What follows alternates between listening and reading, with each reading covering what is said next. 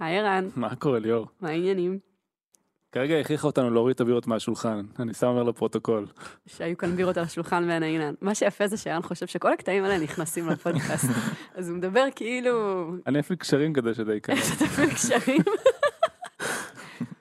היי כולם, הגעתם לסטארט-אפ פור סטארט-אפ, הפודקאסט שבו אנחנו חולקים מהניסיון, מהידע והתובנות שיש לנו כאן ב-מאנדי דוט קום, וגם מחברות אחרות, והוא מיועד לכל מי שסטארט-אפ מדבר עליו, לא משנה באיזה כיסא הוא יושב ברגעים אלו. סטארט-אפ פור סטארט-אפ פור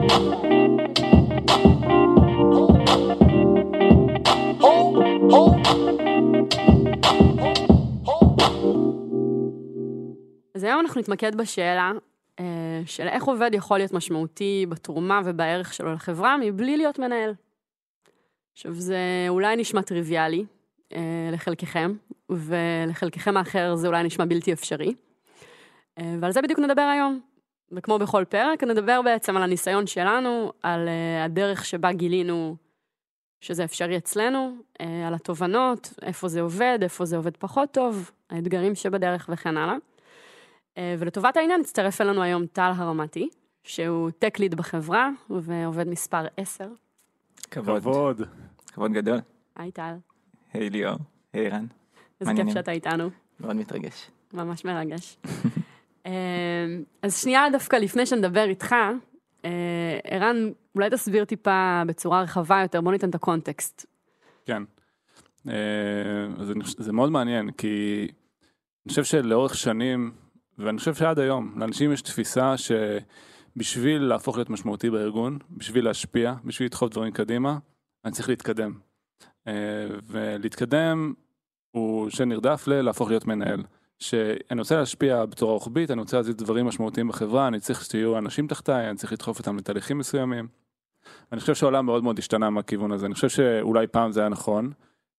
אפילו אני חושב על העולם שלנו של ההייטק, אולי כשעבדתי בחברת צ'יפים, או שלכתוב תוכנה מאוד מאוד מורכב, אז הייתי צריך המון אנשים תחתיי בשביל להזיז משהו משמעותי בארגון. ואני חושב שבסביבה שאנחנו נמצאים בה היום, לפחות כל חברות ההייטק שאנחנו מסתכלים עליהן, לאנשים יש יכולת לדחוף את הארגון בעצמם. בגלל שהורדנו מאוד את הברייר של מה בן אדם בודד יכול לעשות, הטכנולוגיה הרבה יותר זמינה, האימפקט שהוא יכול לעשות על הלקוחות, על הביזנס, הרבה פעמים הוא במרחק קטן בשבילו, שעשות אותו במוצר, ואני חושב שהיום אנשים בעצמם, אנשים אינדיבידואלים, יכולים לעשות אימפקט שהוא שקול למה שצוות או קבוצה שלמה יכולים לעשות. אז זה שהטכנולוגיה כבר שם זה נפלא, אבל זה לא אומר שגם אנחנו כבני אדם כבר התיישרנו עם ההבנה הזאת. טל, באמת אולי תספר שנייה למה, למה אתה האורח שנבחר לדבר בפרק הזה, שאגב, מושג אחד שכדאי שנציג כבר עכשיו, הוא מושג שנקרא individual contributor, אנחנו נקרא לו איי סי כדי שיהיה לנו יותר נוח לאורך הפרק. לא מצאתי מקבילה טובה בעברית, אגב, מישהו מכם מכיר משהו שווה ערך בעברית? איי סי. איי סי זה, כן. איי סי אובן. איי סי במתגלגל בלשון. אז תספר רגע למה אתה כאן בעצם היום. אני חושב שאני פשוט דוגמה גם ראשונה וגם מייצגת לאיך אנחנו היינו רוצים ואיך אנחנו גורמים לאנשים להפוך להיות מאוד משמעותיים, בלי שום קשר לתפקיד הרשמי שלהם בחברה. ומעבר לזה, גם היה לי ניסיון ככה משני הצדדים, של התחלתי באמת כ- ככזה, כמפתח שמזיז דברים בידיים, ניסיתי בדרך להיות לאיזושהי תקופה מנהל של מתכנתים, נרחיב על זה קצת בהמשך, ו... חזרתי הביתה ואני מרגיש מאוד טוב עם זה, ומאוד ברור לי למה עשיתי את זה, ומאוד ברור לי גם למה באמת ההחלטה הזאת, וה, והמקום שבו היום אני נמצא, והתפקיד שהיום אני אה, ממלא, נמצא, בחברה. ממלא בחברה, הוא ה, היא הדרך הכי טובה. לכולם. שלי, לכולם, גם לחברה וגם לעצמי. ואני חושב שזה, אני חושב שיש הרבה אנשים ש, שנמצאים גם לפעמים בקונפליקט הזה, והקונפליקט הוא בין מה שאני אוהב לעשות, לבין uh, מה שאני חושב שנדרש ממני לעשות בשביל לעבור לשלב הבא, ואני הייתי שמח שנצליח להמחיש uh, למה הפרדיגמה הזאת היא, היא לא מכורח המציאות, ואיך אפשר, אפשר לעשות אחרת. ואני חושב שיש לנו כאן הרבה דוגמאות בחברה לזה, שזה מדהים. באמת. כדי שנייה להבהיר שלא נולדנו ככה, אנחנו נצל איזשהו מסע בזמן, אז בעצם השנה היא שנת אלפיים וארבע עשרה, נכון? כן, יש לנו מאה וחמישים לקוחות משלמים, אנחנו בדירת שלושה חדרים ברוטשילד, הדירה הדירה מפורסמת, עלתה כבר בכמה פרקים פה בעבר. אז בחברה אז באמת היו עשרה חבר'ה, כל ה-אר אנד די היה אני בראבר, עם שני מתכנתים, עם רותם המעצבת, המאממת, וזילמן שניהל אותנו אז, את ה-אר אנד די. ואמרת באמת מאה וחמישים לקוחות משלמים, אנחנו מדברים על משהו כמו סדר גודל של עשרים אלף דולר אם אר אר, נכון? המטרה הגדולה הייתה להגיע במשך הרבה זמן ל-מאה אלף אם אר אר, זה היה מין תקופה כזאת של עשרות סיינאפים ביום, בין, בין אפס לעשרה לקוחות משלמים חדשים ביום. אני זוכר שהיינו בודקים, כל, קוראים כל סיינאפ, ש... מייל על כל סיינאפ שהיה מגיע למערכת, ובטח על כל פיין, כאילו כל, כל לקוח משלם חדש היה, היה עוד חגיגה. ו... ומאיפה בעצם הגעת לחברה? אז באמת הצטרפתי למנדי בפוקס, איך שסיימתי את הלימודים. משרה ראשונה שלי בעצם, פעם ראשונה, ש... פעם ראשונה שהצטרפתי לחברה. והתקופה הראשונה שלי במנדי, אני חושב שהיא אחת התקופות גם הכי טובות שלי בחיים באופן כללי. עברתי לתל אביב, עפתי על עצמי והלכתי ברגל כל בוקר עשר דקות משנקין לעבודה, והייתי מבסוט על החיים שלי, ועברתי לגור עם חגית שהיום אשתי, וכאילו הייתי באמת אחת התקופות הכי טובות שהיו לי בחיים. ומעבר ל... מעבר לזה, או לא, זה לא מעבר, אלא הרבה מה שהשפיע על זה מאוד, זה באמת זה שאני פעם ראשונה התאהבתי במקצוע, התאהבתי במה שאני עושה. כאילו אני פשוט קמתי בבוקר ונהניתי מכל שנייה, מהיכולת שלי לקחת דברים שלמים מ-אפס ל-מאה. פשוט לקחת משהו, לתכנן אותו היום, לתכנת אותו מחר, להעלות אותו לפרודקשן מחרתיים, ולקבל עליו פידבק יום אחר כך. ואני פשוט התאהבתי בדבר הזה, והאדרנלין והדופמין הישיר הזה למוח, פשוט כאילו, לפעם ראשונה שהיה לי ברור שמצאתי את, ה... מצאתי את מה שאני אוהב לעשות בחיים. וזה היה, ומה שהיה יפה זה שזה גם לא היה, זה לא היה רגעי, זה לא היה תקופה מאוד מוגבלת של תחושה כזאת. זה היה ממש חודשים על גבי חודשים שפשוט לא האמנתי שמצ, ש, שמצאתי, שמצאתי את הדבר הזה.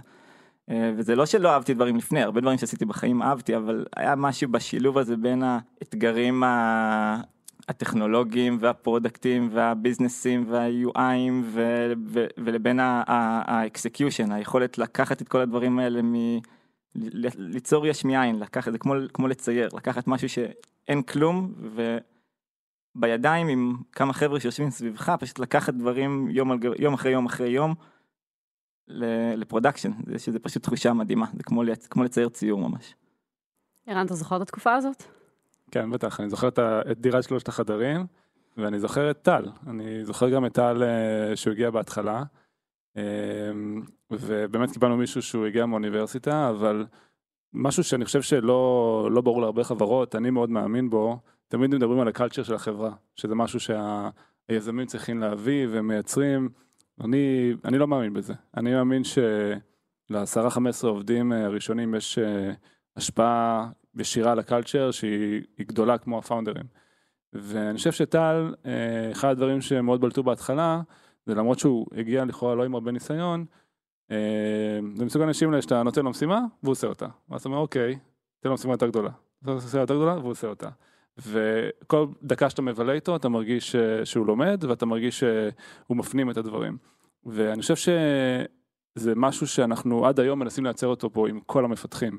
את התחושה הזאת של תמיד יש אתגרים, תמיד אפשר להביא אותך לאתגר הבא, הכל פונקציה של כמה תוכל לקחת, וכמה תוכל להעמיק, וכמה אחריות אתה מעוניין לקחת על הגב שלך, ואני חושב שזה שיצרנו את זה עם טל ושם מתחתנים בהתחלה, היה מאוד משמעותי בשביל לייצר את זה גם לעתיד.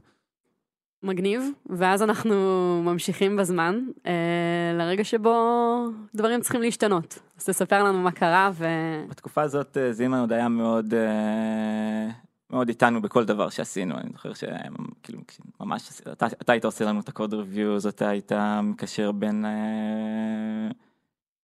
בין הדיזיין לבין מה שאנחנו היינו עושים, אתה היית מתכנן ממש יחד איתנו את הפיצ'רים הבאים, ואני חושב שכמה חודשים אחר כך, כשאנחנו כבר במשרד החדש, אנחנו כבר בוא נגיד עשרים שלושים חבר'ה בחברה, אני חושב, חמישה שישה מתכנתים בטח, סדר גודל, אז אני חושב שמתישהו אתה הבנת שצריך עוד, שצריך מישהו שבעצם ינהל את כל המתכנתים, ינהל את החמישה חבר'ה שעבדו באותה תקופה, ובאופן טבעי, אתה ורואי החלטתם שאני אעשה את זה. ואני חושב שזה היה באמת באותה תקופה טבעי, גם, הרגיש טבעי גם לי, גם לכם, בתור פשוט המפתח המוביל באותו רגע בחברה. אז ערן ורועי באים אליך ואומרים, הגיע הזמן שתיקח על עצמך את ההובלה של הצוות בצורה פורמלית. אני לא חושב שהיה רגע מאוד מוגדר שבו החלטנו שאני מנהל את המתכנתים, אבל, אבל הייתה איזושהי תקופה ש, ש, שמאותו רגע זילמן תקשר יותר איתי, ואני הייתי מתקשר יותר עם, עם, עם המתכנתים, יותר נכון איתי ועם רותם, אני ורותם אז הובלנו ביחד גם את הדיזיין וגם את הפיתוח. פיתוח. ו- ובעצם אני גם חנכתי את המתכנתים על הפרויקטים שלהם, גם הגדרתי יחד איתם את, ה- את המשימות הבאים שהם הולכים לעבוד עליהם, וזילמן קצת לקח uh, צעד אחורה. אז uh, לא היה רגע רשמי, אבל הייתה, היה איזשהו רגע שבו נפל לך הסימון ש- שזה מה שקורה? כן, אני חושב ש... ורגע שאתה באותו אני... הרגע?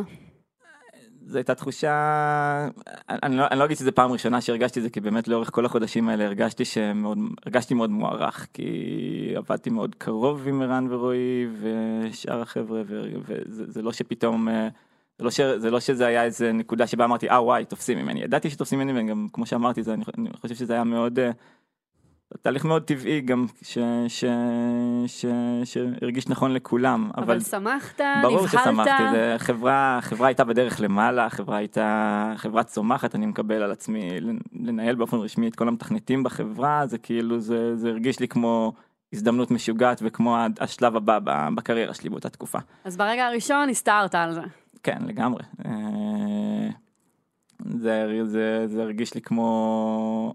אתגר מטורף, התלהב, התרגשתי מהדברים החדשים שאני צריך ללמוד בשביל להיות מסוגל לעשות אותו, התרגשתי מה, אה, מ, מהתחוש, מ, מזה שאני אוכל אה, להשפיע במכפלות, באותה תקופה חשבתי שזאת הדרך באמת להשפיע במכפלות, להיות מסוגל אה, להיות מעורב במה שכל אחד מהמתכנתים עושה, ולא בעיקר בפרויקטים שלי, אה, וחשבתי שזה הולך להיות אה, טירוף.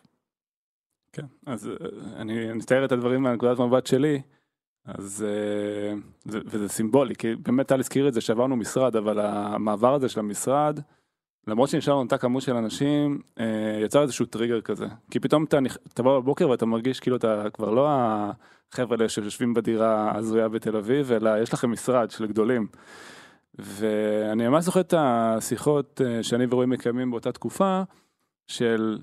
אוקיי, עד עכשיו היינו בקונפורט זון שלנו, אני ורועי עשינו פרודקט, עשינו פיתוח, זה מה שאני יודע לעשות, זה כיף, ו...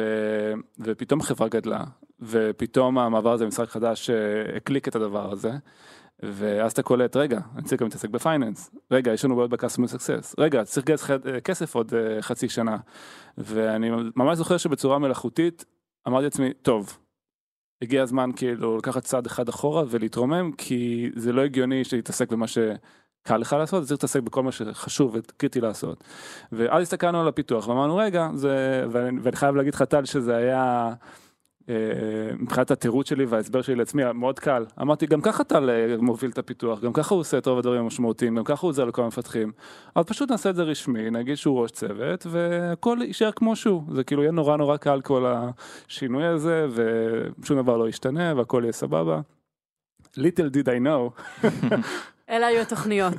ואז המציאות קרתה. באמת החודשים מאותו רגע, אני חושב שהיו החודשים הכי קשים שלי בחברה, והכי פחות מספקים שלי בחברה, ולא זוכר אם ממש, לא חושב שממש שקלתי לעזוב את החברה, אבל אם היה רגע שבו זה עלה לי לראש, זה היה באמת בחודשים האלה, כי אני פעם ראשונה הרגשתי מאוד לא טוב עם, עם, עם כל מה שהייתי עושה בחברה, אני באמת פשוט הרגשתי שאני משקיע מאמצים אינסופיים בשביל...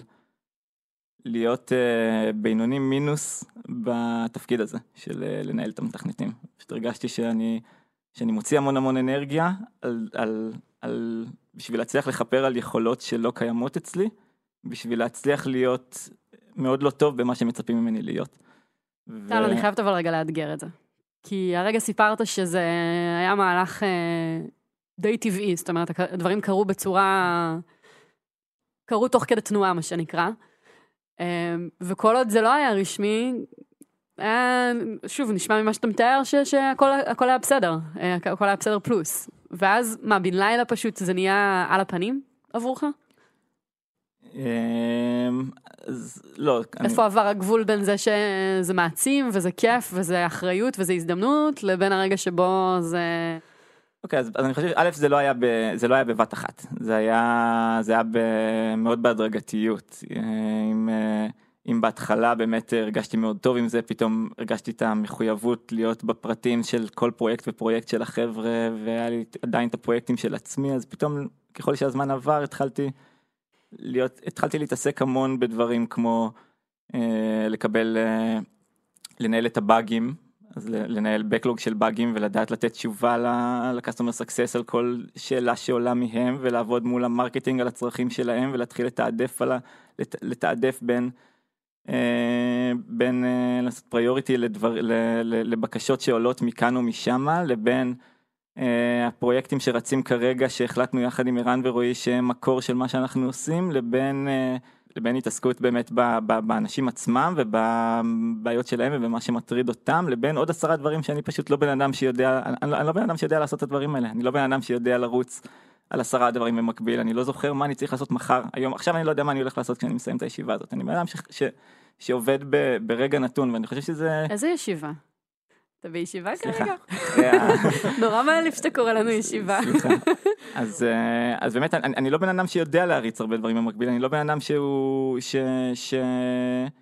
שמכיל לעצמו במוח מהדברים כאלה במקביל, וזוכר לחזור לכל אחד ולדעת למה הוא התחייב, ומה צריך לקרות מחר, ומה ש... אני פשוט לא... אין לי את הסט יכולות האלה, ובשביל להצליח לחפר על זה, אני הייתי מוציא המון המון אנרגיה שלא אפשרה לי להמשיך להתעסק.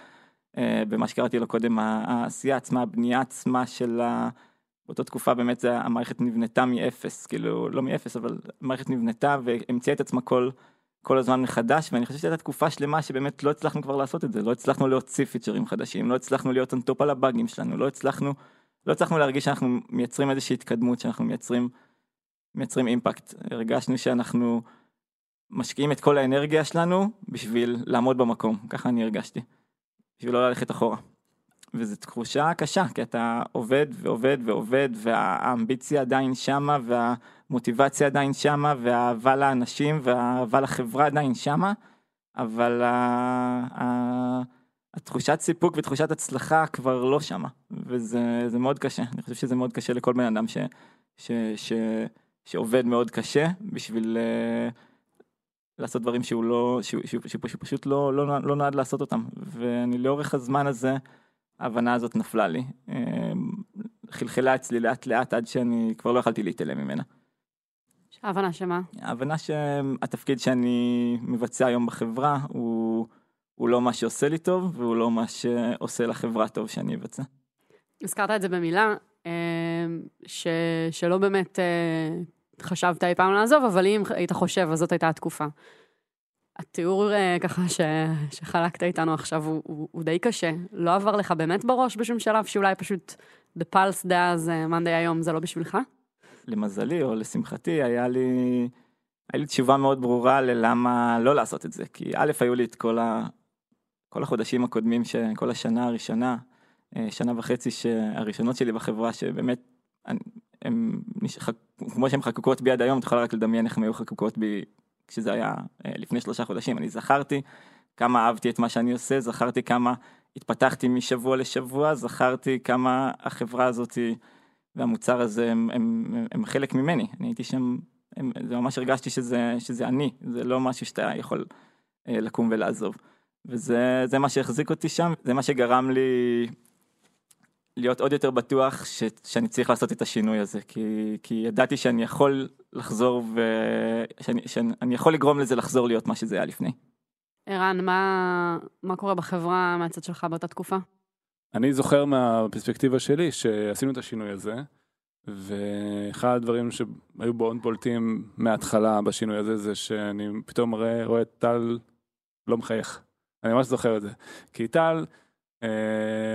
מאוד רואים שהוא מרוצה, ובשנה הראשונה אז באמת הוא עף, והוא בא כל בוקר עם חיוך לעבודה, ותראו מה עשיתי, ותראו איזה אימפקט, ופתאום אני רואה אותו כזה מגיע שפוף, והוא לא מחייך, ולא כיף לו, ומצד אחד אני אומר, רגע, אני מאמין בטל, אני יודע מה היכולות שלו, ואני גם רוצה לקחת את הצד הזה אחורה, שיתת לו מקום, אני לא רוצה לבוא ולהתערב לו בעניינים, וכאילו להרוס לו, ואני רוצה לבנות אותו בתור מנהל, ואני אומר, רגע, אז אני לא רוצה להתערב לו, אני רוצה לתת לו כן להתמודד עם הדברים. וניסינו וגם את המרחב לצמוח, אולי זה עניין של זמן. אבל אני רואה אותו, אני רואה פתאום שבאים אליו חבר'ה מהתמיכה, ובמקביל בא אליו מישהו מהמרקטינג, ואני בא אליו עם איזושהי צייה, ורואי, והחבר'ה שלו, מישהו רוצה עליו במשכורת, והוא כאילו, אקספלודינג, כי ממש ראיתי את זה אקספלודינג, ואני כזה יושב כזה בצד ומסתכל, אבל אני אומר, פאק, שיט, שיט, אוקיי, לא טוב, לא טוב, מה, מה עשיתי? אני ממש זוכר את עצמי, אומר, מה עשיתי? לקחתי את הבן אדם שעשה הכי הרבה אימפקט בחברה, שכל יום שהוא בא לעבודה, התרומה שלו הייתה סופר משמעותית, והפכתו למישהו שאין לו תרומה בחברה. חנקת אותו. כל הכבוד, ערן. מהלך ממש ממש טוב. פעלתי עם אינטואיציה של בוא ניקח את המפתח שהיה הכי טוב באותה תקופה, נהפוך אותו להיות מנהל. אינטואיציה... לא יודעת אפילו עם אינטואיציה, אבל שנייה בחזרה למה שאמרנו בתחילת הפרק, מהמקום הכי, אתה יודע, מההנחה רווחת שזאת הדרך להגדיל ולהעצים אנשים. אבל זה לא הנחה רווחת, זה אינטואיציה טיפשית, כי אם הייתי שנייה חושב, הייתי מבין שהסקילסט שנדרש... לניהול והסקילסט שנדע, וידעתי זה גם, זה, זה הקטע. זהו, אנחנו עבדנו ביחד, אתה ידעת, כאילו, אני, אני חושב שאני, אם הייתי, אם הייתי מודע לעצמי קצת יותר, אני הייתי יודע להגיד את זה, את הדבר הזה לפני שהתחלתי את זה, אני חושב שגם אם, אני חושב שגם אתה היית יודע, גם, אם, אם היית כנה עם עצמך, והי, היית יכול להגיד את זה לפני שהתחלנו את הניסיון הזה, שהוא כנראה לא הולך להצליח. מה בדיעבד זה תמיד טוב. כן, בדיעבד זה. לא, זה לא רק זה, אני דווקא יושבת מחייכת פה ואומרת, מה ששניכם אומרים, זה בדיוק הנקודה, כמה התרבות חזקה, כמה התרבות הרווחת חזקה, אירן, כי יש לך אינטואיציה מעולה, לא נדבר על האינטואיציה בפרק הזה, אבל זה לא, לדעתי זה לא יושב על אינטואיציה, ודווקא בגלל ההיכרות ביניכם, שאתה אומר, כבר ידעת איך טל עובד, ומה החוזקות שלו, וטל אתה אדם מודע, אז אני חושבת ש, שזה רגע באמת לעצור שנייה, ו, ולהודות כולנו, שאנחנו באים אה, לעולם הארגוני, עם כל מיני דברים ששמענו עליהם קודם, אה, וזאת בעצם הדרך שבה, כאילו, הלכה למעשה אנחנו שוברים את מה ש, שגדלנו מתוכו, ויוצרים מציאות חדשה, אז זה בסדר שאין לנו, אתה יודע, שאין איזושהי, אין כלים לזה. אני יכול להגיד שאפילו עברו לי מחשבות של, רגע, אם נביא ראש צוות במקום טל, אולי גם טל ייעלב, כאילו, אולי אני אפגע בו, כאילו, אני, אני אפילו לא ניסיתי, כאילו, לנהל את השיחה של, אתה רוצה להיות ראש צוות, לא רוצה להיות צוות, אולי אני אקח ממנו משהו, זה המון מחשבות כאלה של, של פומו, אפילו of missing out, וכאילו מצד שני ההזדמנות, אבל האם זה הבן אדם הכי מתאים, ומה אני מוותר פה, וזה כאילו, זה סט שיקולים כאילו מאוד מאוד מורכב סביב הדבר הזה. שבאמת יושב סביב הדבר הזה שאנחנו רוצים לשבור היום, שתרומה לא שווה ניהול. אדם תורם ומשפיע בחברה, לא חייב להיות מנהל. רגע, אבל לא הגענו לקליימקס. ליאור. אנחנו, נראה לי בשיא של הקליימקס. לא, כי יש... תן לנו את הקליימקס. יום אחד בא אליי טל. אז זהו, זה באמת... כמה זמן רגע היום הזה הגיע אחרי שהתחלת לנהל בפועל? אני חושב שזה קרה בערך שנה אחרי שהתחלתי לעשות את התפקיד הזה. זה הרבה זמן קטשת את עצמך. כן. ובאמת, אני ממש זוכר את השיחה שלי עם חגית אשתי, שאמרתי לה...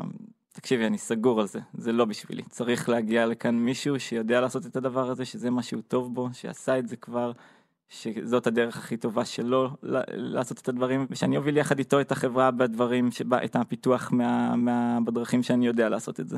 זה מעניין, אז תוך כדי זה שהבנת שזה לא בשבילך, כבר הבנת מה כן נכון לך? כלומר, היה לך את הפתרון בראש?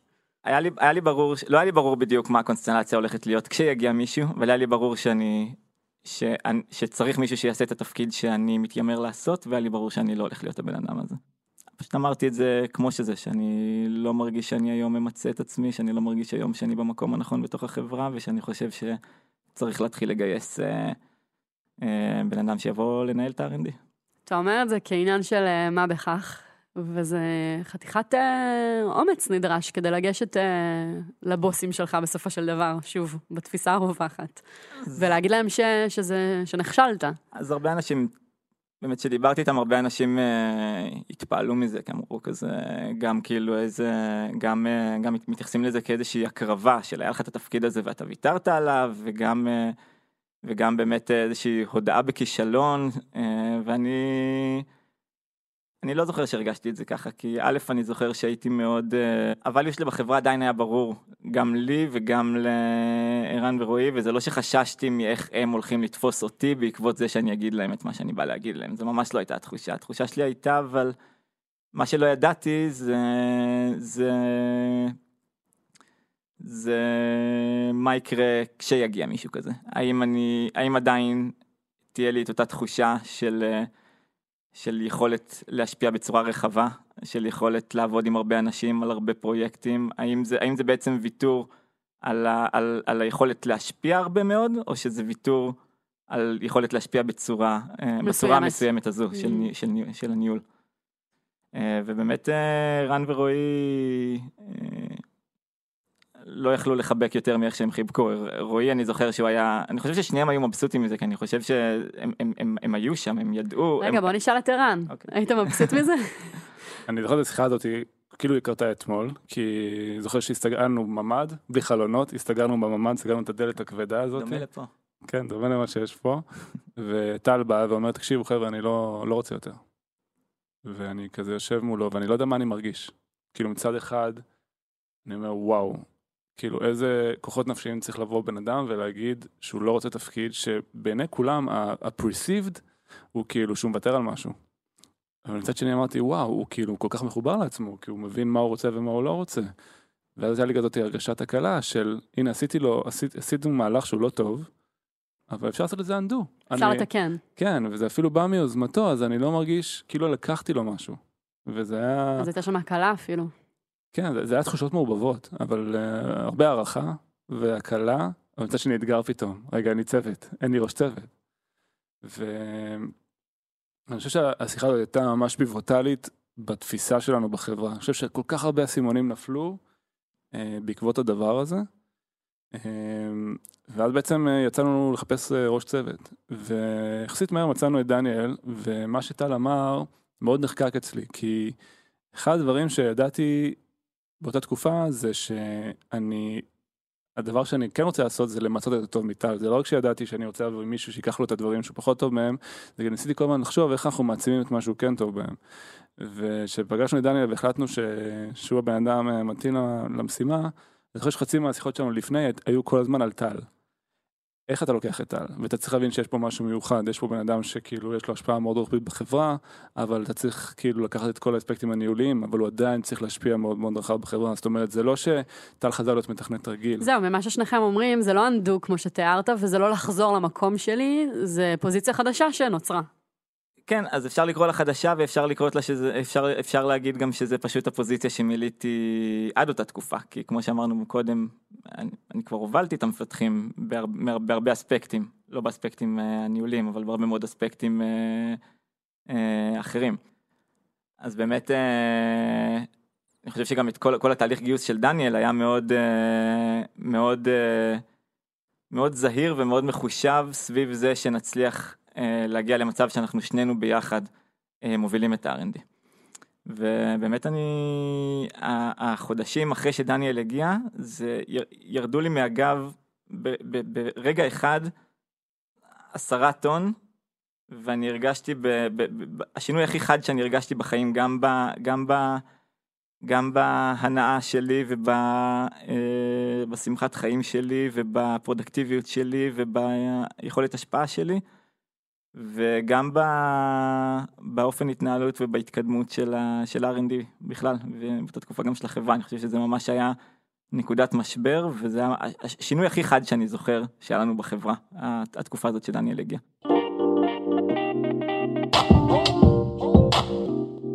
בואו נחזור שנייה למקום שבו אנחנו מבינים בעצם מה זה ה-איי סי הזה. עכשיו הגענו לחלק בפרק שבו סוף סוף אנחנו ב-איי סי, נכון? טל ואני ככה, כשהתכוננו, אז ממש הגדרנו תקופות, וזו תקופת ה-איי סי. אז מה, אז איך זה נראה? כן, אז בעצם, אז בעצם דניאל מנהל את כל הגרופ, הגרופ שלנו מורכב מחמישה צוותי פיתוח, דניאל המנהל הישיר של כל הראשי צוותים בתוך הגרופ, ואני המוביל המקצועי של הגרופ. מה שאומר כמה דברים. דבר ראשון, שאני תמיד מוביל, מוביל איזשהו פרויקט מאוד משמעותי בעצמי. בדרך כלל זה, זה אחד הפרויקטים הכי אסטרטגי של החברה באותו רגע, פרויקט פיתוח מן הסתם. מה למשל? הובלתי את הפרויקט של הבורד ויוז, שזה גם הייתה איזושהי שכבת ויזואליזציה חדשה לבורדים האהובים שלנו, שהוסיפה יכולות מימד חדש למערכת.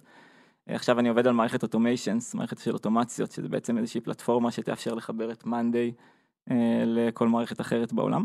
אבל מה זה אומר שאתה עובד על זה? אתה עובד על זה לבד? אז בדרך כלל פרויקטים כאלה כן מתחילים איזושהי תקופה שאני מפצח איזשהו אתגר ראשון בעצמי, איזשהו פורס איזושהי דרך, וכמה שיותר מהר אנחנו מנסים לצרף לתוך המשחק חבר'ה חדשים, חבר'ה אחרים מהצוות שיהיו חלק מהפרויקט גם, כי באמת כשאומרים individual contributor, אז הרבה פעמים עצם המילה individual מכניסה איזושהי קונוטציה של בן אדם שעושה את העבודה שלו בעצמו, כן, בודד, יושב ככה בחדר, בחושך, ועושה את מה שהוא צריך, את מה שהוא עושה. חסר כישורים חברתיים ויכולת לעבוד עם אנשים אחרים. כזה. נכון, אם אני מקצינה שנייה, אבל זה ככה זה נשמע. לא, אפילו זה ממש לא הקצנה, זה ככה אנשים תופסים את ההפרדה הזאת בין... בין uh, מהנדס או בין uh, מפתח שמתקדם uh, כמפתח לבין uh, מנהל. המנהל מתעסק באנשים, המפתח מתעסק בפרויקט. יש איזו מין תפיסה כזאת. ואני חושב שאיך שאני רואה את זה, המשימה אולי הכי גדולה שיש לי, זה דווקא בדיוק הקידום של האנשים ש... שאני עובד איתם על כל פרויקט שאני מוביל. Uh, וזה אחד, מה... אחד מהנושאים שאני הכי... Uh, גם מנסה להשקיע בהם, וגם הכי ביקורתי כלפי עצמי עליהם, בכל דבר שאני עושה היום בחברה. כי אני חושב שמה שהייתי עושה, זה, זה מבצע את אותם פרויקטים שיש להם, אני שם את כבודם במקום, ויש להם הרבה מאוד אימפקט, והרבה מאוד השפעה בחברה, ו, ו, ו, ו, ועצם הפרויקטים עצמם, הם כבר, כבר יש בהם הרבה value, אבל אם על הדרך, לא הייתי מצליח גם לקחת מדרגות קדימה את כל שאר המתכנתים בחברה, או כמה שיותר מהם, אז אני חושב שלא הייתי עושה את העבודה שלי. אז אם אני מנסה שנייה להרוז את זה עבור מי שמאזין לנו ושואל את עצמו, האם זה בשבילי להיות איי סי? לא כל מתכנת מוכשר יכול להפוך לפחות במאנדי להיות individual contributor, כמו שאנחנו תופסים את התפקיד הזה, כי אני חושב שה... שהדבר הזה דורש... דורש ראייה פרודקטית, והיא דורש הבנה של הביזנס שלנו, והיא דורש הבנה של... היכולת הזאת לקבל החלטות, שוב, לא משנה אם הן תמיד ב-מאה אחוז נכונות, הם, הם, הם, הם, ההחלטות האלה חייבות להיות בכיוון שאליו אנחנו הולכים. ובלי להבין לאן אנחנו הולכים, ובלי היכולת הרחבה הזאת של לתכלל סט של שיקולים, ולקבל החלטה מושכלת, אז מה שנשאר לך זה... אם מה שיש לך ביד זה רק יכולות פיתוח, זה, זה, זה, זה, זה לא זה. זה לא זה. ואני חושב שבאמת, באמת כאן נכנס לסיפור, כל ההתפתחות האישית שלי לאורך, לאורך, לאורך השלוש שנים האלה, כי אני היום, אני, הרבה מהפרויקטים שאני מצליח להוביל היום, אני מרגיש שאני מצליח להוביל אותם בזכות כל מה שעברתי עד עכשיו, בזכות זה ש, בזכות כל השעות על גבי שעות שהמיילד שכבר ספגתי עם אירן ועם רועי ועם דניאל ועם רותם, והמיילד של השיחות ושל ההבנה של לאן אנחנו הולכים, אני מרגיש שזה טבוע בי, שזה חלק ממני. וזה מה שמאפשר לי היום, גם לזהות את הבעיות שבכלל צריך לפתור, להצליח למצוא להם פתרון נכון, ואז בשלב שלישי גם כמובן ה-execution עצמו, האימפלימנטציה עצמה, להצליח גם לצאת לפרודקשן עד ללקוח עם, עם מוצר שעונה על הפתרונות האלה. אז אתה חושב שיש כאן דווקא אולי פקטור של זמן או של ותק שמאפשר דבר כזה? זה גם זמן, אבל בעיקר איזושהי ורסטיליות גם של תחומי עניין וגם של יכולות. ואני חושב שזה גם אחד מהאתגרים שהכי מקשימו לנו היום בגיוס של אנשים. אנחנו לא מחפשים אנשים שיצליחו לבצע איזשהו תפקיד שמישהו מעליהם ברור לו בדיוק מה הם צריכים לבצע, והם יבואו, יקחו את הספק הזה ו... ייצאו איתו לדרך ויהיו אימפלימנטורים של הדבר הזה. לפעמים בשלבים ראשונים מאוד בחברה, זה המצב כדי שבן אדם ייכנס לעניינים ויתפוס איזשהו, אבל זה לא, זה, זה לא הדרך שבה אנחנו עובדים כאן. אין כאן איזו החלטה שמתקבלת בין איזה איש פרודקט לאיזה, לזינמן או אליי או לדניאל, ויורדת ממנו לאיזה ראש צוות, ויורדת משם לאיזשהו מפתח שמתחיל לעשות פוטימיזציה למה שהוא חושב, שהוא הבין שאנחנו התכוונו לפני חודש כשתכננו את הדבר הזה. העשייה עצמה קורית אצל האנשים, המחשבה עצמה, ההבנה עצמה של מה אנחנו עושים, של מה אנחנו מנסים לשפר, ולמה זה הדרך הכתובה שאנחנו חושבים שאנחנו יכולים לעשות את זה, ודרך האתגרים הפרודקטיים וה-יו אקסים וה-יו איים, ומהאימפלמנטציה בקליינט, זה בסוף הכל נמצא אצל האנשים בידיים, ובגלל זה העבודה, העשייה המעניינת בחברה, אני חושב, קורית בתוך הצוותים, קורית אצל האנשים עצמם. ומה שאנחנו מנסים להכווין מלמעלה, או זה, זה, זה, זה, זה, זה את הכיוון, זה את הוויז'ן, זה לאן אנחנו רוצים להגיע, זה לא מה הדרך המדויקת שאליה אנחנו, שדרכה אנחנו חושבים שאנחנו יכולים להגיע ליעד הזה. ובגלל שאנחנו עובדים בצורה כזאת, זה, זה, זה דורש המון מה, מה, מהחבר'ה בתוך הצוותים ומראשי צוותים, כי זה דורש מהם, שוב, את ההבנה הרחבה. הם לא מקבלים, הם לא מקבלים פתרון והולכים לבצע אותו, כי אנחנו לא, כי זה, כי, כי אנחנו לא עובדים ככה. אני חושבת שעוד דבר שחשוב לציין בהקשר הזה, זה שבאמת כדי שתוכל להיות מוביל בוויז'ן, כמו שאתה אומר, ולסחוף אחריך אנשים אחרים, אז אתה נמצא גם בכל, בכל פורום שעוד פעם, בצורה פורמלית ומסורתית, מוגדר כפורום מנהלים, אתה תמיד שם. ו- ואני חושבת שאחת ההבנות העמוקות והחשובות כאן היא שבאמת כדי שתוכל להיות כל מה שאתה יכול להיות, צריך לאפשר לך להיות בכל, בכל פורום אסטרטגי באשר הוא. אני חושב שמה שקרה מאז שאותה שיחה עם טל ואותם הסימונים שנפלו, פתאום הבנו שיש פה אנשים שהם לא מנהלים, שהאימפקט שהם מייצרים הוא זה למנהלים. יש פה הרבה אנשים כאלה שהאימפקט שהם מייצרים בחברה הוא משמעותי כמו מנהלים. ואותם I Cs, אז, אז נפלו לנו כמה סימונים. דבר ראשון, מבחינה הכי ושעה של, לא יודע, שכר ואופציות. הרבה פעמים אנשים חושבים, אני אתקדם להיות מנהל, אני אקבל שכר יותר גבוה, אני תנו לי יותר אופציות, אני, יהיה לי אפסייד יותר משמעותי. אצלנו זה לא קשור. כאילו, האפסייד שלך הוא מושפע מהאימפקט שאתה מייצר, ואנחנו, אנחנו נשווה את התנאים, כאילו, מהבחינה הזאת. אבל אני חושב שיותר חשוב מהדברים החומריים, ההבנה, כאן זה פורום מנהלים, אני קורא לזה פורום אימפקט. זה פורום של אנשים שמזיזים את החברה ודוחפים את הקדום. אני לא קראתי לזה, היומן קורא לזה. בוא נשנה את זה לפורום אימפקט. אז מבחינתי, זה לא שאני חושב, רגע, היומן כתוב פורום מנהלים? כתוב... חשוב פורום של יום ראשון נראה לי, אבל לא משנה. הרבה אנשים יקראו לזה פורום מנהלים, בסדר? לא, אבל יש לנו managers off site, אתה יודע. אוקיי, אז זה דברים שצריכים עוד לשאף אותם, אבל זה הקטע, זה הקטע, שמבחינתי זה ברור שטל שם. זה ברור שהמנהל כאילו נמצא במקומות האלה, זה ברור כי אנשים האלה דוחפים את החברה, כמו ששאר מנהלים דוחפים את החברה. ואני אה, משקיע זמן ומדבר עם טל, כי זה חשוב לי, כי אני יודע שהוא ידחוף את החברה קדימה, וכל דבר כזה מייצר לנו המון המון value. אז, אז שוב, מבחינת... וזה כלי שמאפשר לו לדחוף את החברה קדימה. כן, זה איזון חוזר באמת, אני חושב שאני כן. נמצא שם בגלל שאני משפיע, ואני מסוגל להשפיע יותר בגלל שאני נמצא שם, זה באמת כן. אה, אין, כאן, אה, אין, אין כאן סיבה בתוצאה. נכון, יש כאן, אה, מעגליות שמאפשרת את כל הדבר אבל הזה. אבל אני חושב שיותר מהכל, אה, זה נתן לנו כלי, כי אני חושב שהרבה מפתחים, וגם יצא לדבר עם הרבה מפתחים מהמקום הזה שאומרים, תקשיב, אני כבר נמצא בחברה, כך וכך זמן, ואני רוצה להתקדם. ותמיד האינטואיציה אומרת, אני אתקדם, אני אהיה ראש צוות. ואני מסתכל בן אדם, ואני אומר, וואו, הוא מתכנת על, הוא תותח, אני רואה ממה הוא נהנה, אני רואה מה עושה לו טוב, אני לא בטוח שהניהול זה הדבר הנכון שלו, ופתאום גם נוצרנו שפה. כאילו, אני אומר לו, תקשיב, אתה יכול לייצר ככה וככה אימפקט, כאילו, בתור I C, בוא נראה איך אתה דוחף את החברה הקדימה, ופתאום נוצרנו שני פאפים של התקדמות בחברה.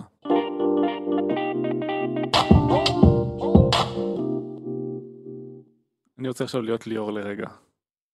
טל, אני רוצה לאתגר אותך. אהבת? אהבתי. תנסה שנייה לחזור אחורה בזמן, ואני אשאל אותך שאלה כזאת. מה קורה אם היינו מביאים ישר את דניאל, ולא היית הופך להיות ראש צוות באמצע? אהבת את גור ליאור? מעניין. מאוד מעניין. סיכוי טוב שמה שהייתי שואף הרבה זמן זה להיות דניאל. כי יכול להיות שלא הייתה לי את ה... שאם לא הייתי חווה את החוויה הזו שדיברנו עליה בתחילת הפרק, של התחושת כישלון ותחושה של אני לא נמצא במקום הנכון ואני לא עושה את מה שאני אוהב, אני חושב ש... אני חושב שכמו כמו רבים אחרים הייתי רואה את, את ה... הייתי רואה את הציר התקדמות הזה, ב... הייתי רואה מימד אחד של התקדמות. הייתי רואה יכולת אחת ללכת קדימה, והיכולת הזאת היא תמיד באמת לעבור להיות מי שהיום מנהל אותי. ו... הייתי רוצה להיות דניאל, ואחרי דניאל הייתי רוצה להיות זינמן, ואחרי... ו- ו- ו- ואז ו- להשתלט על העולם. כן, והיום אני, אני חושב שהרבה מה... הרבה מה... מיינדפולנס, שאני נמצא בו בתפקיד שלי היום, הרבה מהיכולת שלי להרגיש שלם, ולהרגיש שאני נמצא במקום שלי, ושאני נמצא במקום הנכון, ושאני עושה את מה שאני צריך לעשות, וגם הייתי שמח... אם יהיה איזה בן אדם או שניים שבעקבות הפודקאסט הזה ייפול להם הסימון הזה בלי שהם יצטרכו לחוות את אותה חוויה, אני חושב שאבל הרבה מההבנה הזאת שלי אה, נבעה באמת מה, מההתנסות הזאת שהייתה לי אז באותה תקופה קשה. והרבה ממי שאני היום אה, בחברה, אה, אני זוקף לאותה תקופה דווקא. מה אתה חושב שעוד לא פיצחנו בהקשר הזה? מה עוד לא פיצחנו? אני חושב, א', אני חושב שהיינו מאוד שמחים... אה, להצליח לגדל עוד הרבה מאוד כאלו. ואני חושב שה... שזה מאוד מאתגר. לא, לא, לא, לא, לא הייתי אומר, לא פיצחנו, כן פיצחנו, כי יש עוד הרבה מאוד אנשים בחברה שמתקדמים לכיוונים האלה, ושהשאיפות שלהם הם, הם, הם, הם להיות טל ולא להיות דניאל. ויש הרבה אנשים גם שאנחנו רואים אותם ככאלו כבר. אבל אני חושב שאנחנו היינו רוצים לייצר עוד הרבה מאוד כאלה. לגייס עוד הרבה אנשים עם פוטנציאל להפוך להיות כאלו, ולקדם עוד הרבה מאוד אנשים בתוך אר אנד די להיות כאלו. שזה באמת משהו אחד שאנחנו עוד עובדים עליו כל הזמן. אני חושב שאי פעם נגיע למצב שנגיד, וואלה, אנחנו סבבה, יש כאן מספיק אנשים תותחים. אתה גם מעלה כאן איזשהו יתרון של ה-איי סי, שבשונה מראש צוות שיש אחד כזה, או כמספר הצוותים, כך מספר הראשים, יש כמות בלתי מוגבלת של ה-איי סיז. זאת אומרת... נכון. יכול להיות צוות שכולו מורכב מחבר'ה כאלה. כן? אני חושב שכן. שאלה. אני גם לא חושב שיש יכולת בלתי מוגבלת, כי בסוף אנשים יוצאים לדחוף קדימה, ויש מגבלה לכמות אנשים שיכולים לדחוף קדימה בכזאת עוצמה, כי אם נמשוך את הצמיחה לכל כיוון בבת אחת, היא תיקרה כנראה. אבל כן בפרופורציה... זה גם עקרון יחסיות כזה, שאתה יודע, תמיד כשיהיו אנשים אחרים לידך, אז בסוף יהיו כאלה שיהיו... המובילים, וגם בין מצוינים יש מצוינים יותר. נכון, אבל יצא לי להוביל כמה פרויקטים עם, לבצע כמה פרויקטים יחד עם עוד שני חבר'ה, נגיד, שהם כאלו, וזה הפרויקטים ש... הכי נהנית בהם? שהכי עפנו בהם באוויר, ואני חושב ש... יש כאן כמה רמות באמת אולי, או כמה, כמה מדרגות של, של איי סי-יות, או לא יודע איך לקרוא לזה, אבל באמת אנחנו מנסים לייצר כאן ב-אר אנד די סביבה שבה לייצר צוותים קטנים ומאוד איכותיים, על פני צבאות של מתכנתים, שמבצעים, שמבצעים משימות של, שנמצאות בראש של מישהו אחר, ושהחבר'ה האלו באמת יבינו לאן אנחנו הולכים, ויבינו את ה, יבינו איזשהו ספקטרום רחב של, של עולם הבעיה שבו הם מסתובבים, כדי שהם יוכלו בזמן אמת, כשהם מקבלים עשרות החלטות ב... בשבוע שהם ידעו לקבל את ההחלטות הנכונות האלה בשטח. אתה יודע מה, אירן, אז אולי, אולי זה הפיצוח. איך בעצם כן אפשר, כי למה לא? איך אפשר לייצר חברה שבה כולם חווים חוויה של איי סי, כמו שטל תיאר, של, של אימפקט ושל תזוזה, בלי שום דבר שכובל אותך אחורה? אז, אז אולי ו... זה הפיצוח שצריך לפצח. תראה, במידה מסוימת, אני חושב שכולם נמצאים באיזשהו שאלה של הדבר הזה. כל אחד בעולם שלו. אמרנו כזה, אתה ואני שמנו את המגבלות, ואז אני כזה, טל מדבר ואני אומרת לעצמי, רגע, אבל... למה לא כולם? זו סביבה נהדרת להיות בה, שכולם קמים עם חוויית המשמעות הזאת. לגמרי, זו השאיפה. אני חושב ש... אני אוסיף שנייה לאתגרים שטל אמר, אז אני חושב שהיום בחברה... כבר יש שיח כזה, זאת אומרת, היום שאני מדבר עם מפתחים, ושדאי נדבר עם מפתחים וגם טל, אז פתאום אנשים אומרים, אני לא רוצה להיות מנהל, אני רוצה להיות איי סי, אני רוצה להתקדם. שזו חתיכת הצלחה. חתיכת הצלחה, אני חושב על שיש עדיין אתגרים, כאילו, מה הפף לשם? איך אני יודע שאני בכיוון? איך אני יודע שאני מתקדם? אני יותר טוב משנה שעברה, או פחות טוב משנה שעברה? יש כל מיני חברות שאומרות, שנותנות דרגות, כאילו אנשים מסביבים כותפות בתוך המשרד, אינג'יניר שבע, אינג'יניר שש, אני פחות מאמין בזה. גם אני יודע, יותר עניין של פזם, אומרים תקשור חמור לעץ, הוא יהפוך להיות רב סרן, אז זה לא הקטע, בסדר?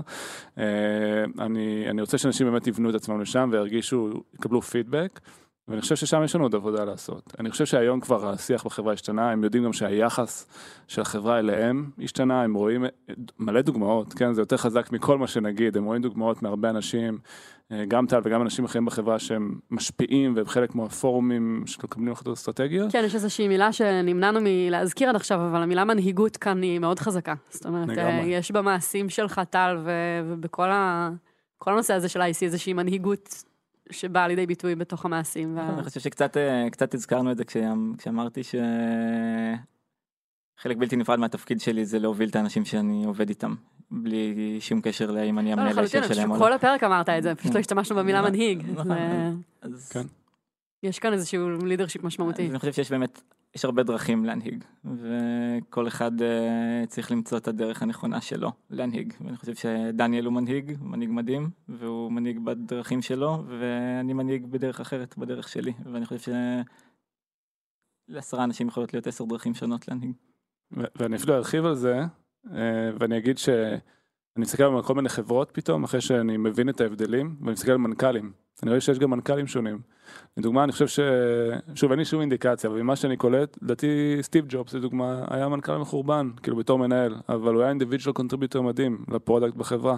ואתה פתאום מבין שיש מנכ"לים שונים, ויש מנהלים שונים, ויש כאילו אנשים שונים בחברה שהם משמעותיים, ואין דרך אחת לאיך לעשות אימפקט ויתרום לחברה, יש הרבה דרכים. ואם כל אחד ימצא את דרך המלך שלו, ושתעצים את הכישורים שלו בדרך, דעתי זו הדרך הכי נכונה, כאילו, בשביל להצים אנשים ולבנות אותם. תכף אעביר לכם את השרביט לטיפים, אבל אני רוצה לתת אחד משל עצמי, כי באמת בשיחות שלנו, טל, לפני שהקלטנו, אם יש משהו שניכר, ושממליצה לכל מי שמאזין לפרק הזה לקחת, זה את המקום הזה של להיות מחובר לעצמך, להיות במקום של באמת לזהות איפה טוב לי, במה אני טובה, איפה זה נהיה קשה, בלי סיבה אובייקטיבית, אמיתית, איפה האנרגיה, אתה יודע, הפרופורציה בין האנרגיה לבין התוצאות וה, והתהליך היא... לגמרי, זה מאוד... היא לא, משמע, היא לא הגיונית, ו, והדבר השני זה, זה, זה לנוע מתוך הדבר הזה. זאת אומרת, הזיהוי הוא הצד הראשון, אבל הצד השני הוא לתקשר את זה לסביבה ולעצמנו, ו, ולנוע משם. לגמרי, אז אני חושב שבאמת זה מאוד קלישאתי להגיד את זה, אבל כמו כל הקלישאות, גם הקלישאה הזאת נכונה, שפשוט... תמצאו את מה שאתם אוהבים, עשו את מה שאתם אוהבים. בן אדם, לא פגשתי, לא פגשתי בחברה בן אדם שעושה את התפקיד שלו טוב בלי שהוא אוהב את התפקיד שלו. וזה, אם, אם הייתי, אם הייתי רוצה שיקחו משהו אחד את הדבר הזה, כמה שהוא, אה, נשמע מובן מאליו. אה, אבל זה משהו שאני, שלקח לי זמן להפנים אותו ולהשלים איתו, ולהגיד לעצמי, זה מה שאתה אוהב, ותתעסק בו ותוביל דרכו, ותשתמש ב, תשתמש ביכולות שלך בעולם הזה. בשביל להצליח להוביל, ולא, ואל תנסה להתאים את עצמך לאיזשהו מתכון שמתאים במקרים אחרים. איזשהו צ'קליסט כזה של מה אמור להיות. או אפילו איך החברה תופסת אותך. כאילו הטייטל, או איך חברים שלך חושבים עליך, או מה אנשים חושבים עליך, זה הכל בולשיט. זה כאילו ויין לגמרי. ערן, לך יש איזשהו טיפ?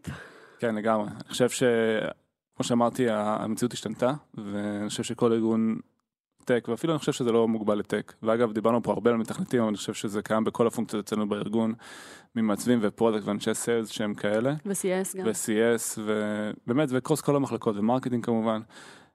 העניין הוא שתראו איך אתם מגדלים את האנשים האלה, אבל זה לשני הכיוונים. מצד אחד, איך אתם אה, מייצרים מציאות שבה החברה תופסת אותם ככאלה, אתם תופסים אותם ככאלה, אתם מעצימים אותם, משתפים אותם, ומצד שני, אתם מעצימים את היכולות המשמעותיות שלהם, של, של התרומה לחברה. אני חושב שזה היום הכרחי להצלחה. היכולת של האנשים להשפיע היא עצומה, ואם מנצלים את היכולות שלהם בצורה נכונה, זה value מטורף. מהמם. היה כיף. עשינו את זה, טל. מדהים. איך היה? היה יותר טוב ממה שחשבתי. תותח. תודה רבה שהצטרפת אלינו. תודה לכם. תודה, היה כיף. תודה, ערן. כיף גדול. תודה, ליאור. תודה שהאזנתם. Start up for start up for start up.